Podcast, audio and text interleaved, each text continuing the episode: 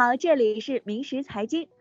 我知道啊，中国的创投圈呢一直非常热闹，不少投资人呢也出海在寻找说有没有相类似的好项目。那这一期节目当中呢，我们就来聊一聊在美国你要投资的超早期的风投项目，这些项目和中国有什么样的不一样呢？他们的模式、优势和投资人应该从什么角度来做判断和选择？今天节目当中，我们请到的是民事管理公司的执照投资顾问孙晶，也是美国长滩加速器 LBA 的负责人。孙晶你好，大家好，我是孙晶，很高兴做客本期的名师播客。那一提到风投，一提到美国，我们很多人可能自然而然想到的都是硅谷。确实，从上个世纪六十年代开始，很多我们所熟知的一些非常知名的科技公司，像谷歌啊、雅虎啊、惠普啊，其实都是在硅谷成功孵化出来的。那现在呢，每年。美国各个地区都会有非常优秀的这个初创公司不断的涌现，所以说创业氛围是非常浓厚的。再加上美国这个风投领域发展也是相当的成熟的。那今天呢，我们就来和大家聊一聊，我们该如何的面对如今的这个经济情况。嗯，那说到如今的经济情况如何了呢？我觉得在这儿有必要和大家汇报一下现在的疫情进展，在美国已经发展到什么程度了啊？那到我们录制节目今天呢是五月一号，目前呢美国境内已确诊的病例人数呢突破了一百一十一万，死亡人数超过了六点四万人。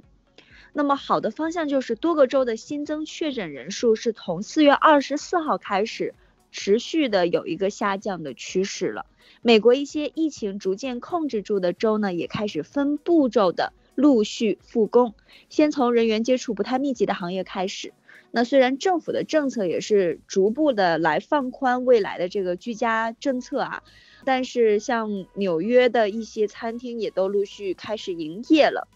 不过究竟什么时候消费者才能够像从前一样放心大胆的去餐馆吃饭、去购物、去拉动内需、拉动经济，这些可能还需要时间。那么现在呢，经济指标方向应该也是出现了一个大幅的下滑了哈。确实，我们可以看到，美国的经济受到疫情的影响，近期出现了这个进一步的下滑。那一季度美国的实际 GDP 萎缩了百分之四点八，其实是创下了二零零八年四季度以来的最大跌幅。而美国白宫经济顾问的数据显示，美国四月份的失业率大约为百分之十九，在疫情爆发之前呢，那这个数字其实只有百分之三点五。所以，大部分的经济学家认为。今后几个月，美国的这个经济指标仍然是不容乐观的。呃，是的。那么对于未来经济不可预估的情况下，我们今天要来聊一聊这个风投领域超早期投资的布局，会不会显得有一点不合时宜呢？嗯，其实完全不会，为什么呢？在这里，我想和大家先普及一下这个风险投资的概念。那风险投资呢，其实是指的是在别人不敢去做投资的时候进行投资，所以这个时间点。对于很多 VC 来说，恰好是一个非常好的时机。那对于专业的这个风投机构来讲，市场下行往往意味着更多的机会。在这里呢，可以给大家举一个例子：零八年金融危机的时候，手持现金的投资人就是最大的赢家。这时候的公司估值会明显的下跌，我们手中的一块钱就可以当做金融危机爆发前的三块钱甚至五块钱来花，那是低估值。买入股权的一个非常好的机会，而且超早期投资它最大的特点呢，就是所需要的资金量是非常小的，它的起投门槛很低，所以很多家庭其实都是拥有超早期投资的这个经济实力的。那比较理想的投资人呢，就是能够不断的对这些初创企业进行撒种，当自己的投资组合里面企业的数量达到一定规模的话，整个投资回报是非常可观的。也就是说，如果未来的经济形势急转直下的话，其实对于早期的这个风险投资者来说，反而是更好的机会，是吗？对，其实，在零八年和零九年的时候的金融危机上面，让我们见证了这个市场的下跌啊。那全球呢，有数万亿的美元资产瞬间蒸发，公司估值下跌是很多公司所面临的情况。据公开的数据显示，零八年平均并购市场的折扣率是百分之四十左右。那这个数字意味着什么呢？也就是说，我们能够以六百万美元的资产来买危机前价值一千万美元的这个股权的价值，所以从投资人的角度，我们捡到的都是金子。那这是一个非常好的低估值买入公司股权的千载难逢的一个好时机。那我知道很多的美国的老牌的投资公司啊，比如呃贝莱德这些啊，他们都曾经在金融危机出现的时候。低价的购入过大量资产，那在经济回暖的过程当中也是获利颇丰。但是在现在的这个时间点上来说，大家也看到，其实市场并没有真正的这个崩盘，呃，也并没有爆发就是像零八零九年那样的一些金融危机。可以说这个时间点上不是完全的相同。那投资人在这个时候是需要静静的在等待吗？你是怎么看这个时间点的问题？嗯，这个问题非常好哈。那目前呢，经济形势虽然还不明朗，但是负面的影响已经显现出一些端倪了。像我们所熟知的这个梅西百货，受疫情的影响，现在已经宣布关闭了全部八百家门店，临时解雇了大约十三万名员工，这是一个非常高的数字。另外呢，那这家公司通过筹集了数十亿的资金，来避免了破产这样的后果出。现其实不仅仅是梅西百货这样的企业还有很多，所以说由新冠疫情导致的居家令和商业停摆，已经让美国的经济陷入了普遍的恐慌。从我们机构投资者的角度来讲，啊，我们投资人的钱并不是说把它投到我们的这个风投基金以以后，我们会立刻的投过去，它是由专业的投资经理通过对整个市场的把控，呃。以及经过一系列的分析，找到一个非常好的时间点来分散投资到不同的项目上去的。那回过头来，我们来说这个超早期的投资，呃，股权投资一般我知道它的投资金额是很低的。比如说一个企业，你给他五万、十万美金就够了。所以在大的经济下行的过程当中呢，这样的这种少量的投资也不存在太多的所谓资产的这个去泡沫啊。所以可能在经济下行的这个大环境下，我认为不会有过多的冲击。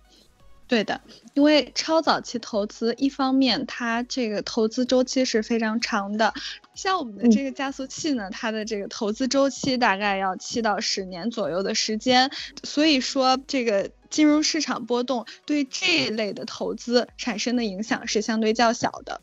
那我刚刚在节目开始和大家聊过，说中国的风险投资的项目也是很多，可是大家对于加速器的认识不是很多。我觉得可以和大家来聊一聊这个美国的加速器究竟是什么？为什么说许多的 VC 在专注超早期投资的过程当中，都对加速器项目非常重视呢？嗯，其实加速器的话，你可以把它理解成一个学校。那优秀的初创企业通过申请来获得这个入驻到加速器的资格。那在加速器中，这些初创企业可以获得一个非常快速的全方位的提升。那作为加速器的投资人呢，我们可以投资到某一期的加速器当中去，把自己的资金分散投资在不同的优质项目上面，来达到分散风险的目。目的以获取最大的收益。成功被加速器录取的公司呢，在加速器中，它可以快速的去学习各方面的知识，包括我们有专业的这个会计师、律师，以及专利申请人员，以及各行各业的专家，来为这个初创企业提供非常有效的指导。那我们通过不断的对初创企业在加速器中进行各个环节的优化和提升。能够让这些初创企业在几个月的时间就可以完成普通的初创企业，呃，两到三年才可以完成的进展。所以说，加速器可以非常有效的能够帮助初创企业少走弯路。不走弯路。啊，那听起来呢，很多的初创的公司如果有机会进入到加速器当中，真的是能够得到一个很好的培育的环境。那么作为投资机构，这个加速器的盈利的模式是什么呢？嗯，那加速器的盈利模式呢，就在于股权的置换。因为加速器的项目，它其实都有了一个自己的产品的雏形。我们要做的就是如何把这个项目很好的推广到市场上面，并且获得盈利。那作为加速器的这个投资机构，我们通过非常少量的资金，在这个项目的最初始阶段获得它这个企业一定量的股权，大概在百分之十左右，这样就能做形成一个双赢。的局面，那另外呢，作为加速器的投资人，他其实是要预料到这个初创企业在未来的成长时间线是相对较长的，就像养孩子一样，我们知道他现在的样子，但是未来十年以后他的发展会不会一帆风顺？那这些呢，都是通要通过时间来锻炼的。没错啊，那在美国来说呢，如果做风投领域的投资，你必须要是一个合格的投资人，因为你自己要陈述说我有这种抵抗风险的能力，我能够辨别。呃，那么对于超早期的这种股权类的投资，它的风险和回报率，孙晶，你在这方面有什么样的一个解读呢？嗯，超早期投资呢，它是所有风险类别里面风险系数最高的这样的一个投资。那同时呢，它的投资者也是收益最大的。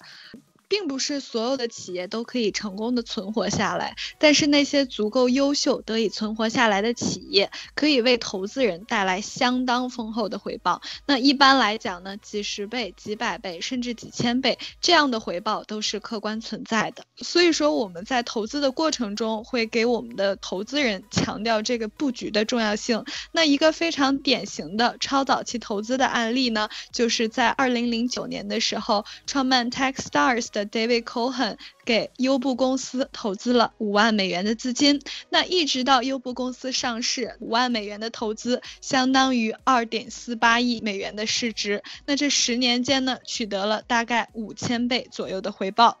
那对于这个加速器来说，如何能够筛选到更多像 Uber 这种非常优质的项目呢？嗯，Uber 确实是一个非常成功的案例。其实对于加速器来说，它的这个项目门槛是相当高的。嗯，像我们明石自己的这个长滩加速器，我们有自己非常严格的筛选标准，大概是不超过百分之五左右的一个录取率。也就是说，一百个项目，我们所录取的这个初创企业的项目不超过五个。那这种淘汰率呢，其实是要比美国的常青藤的藤校它。它的平均录取率还要高的，那像我们所熟知的哈佛大学，它的录取率也仅仅只有百分之五。呃，那为什么这些项目会这么积极的要进驻到加速器当中呢？这是一个非常好的问题。那创业的初期呢，其实往往是非常考验这个创业者的。有的创业者呢，他自己有一个很好的想法，他的研究出来的产品技术性很强，产品壁垒很高。但是呢，这个创业者他并没有运营啊，或者啊市场推广相关的知识，他不知道如何把这个产品很好的推到市场上去。再加上作为创业者，他可能会要面临现金流啊，各方面的压力，所以创业者不得不在中途不放弃的这样的例子是非常多的。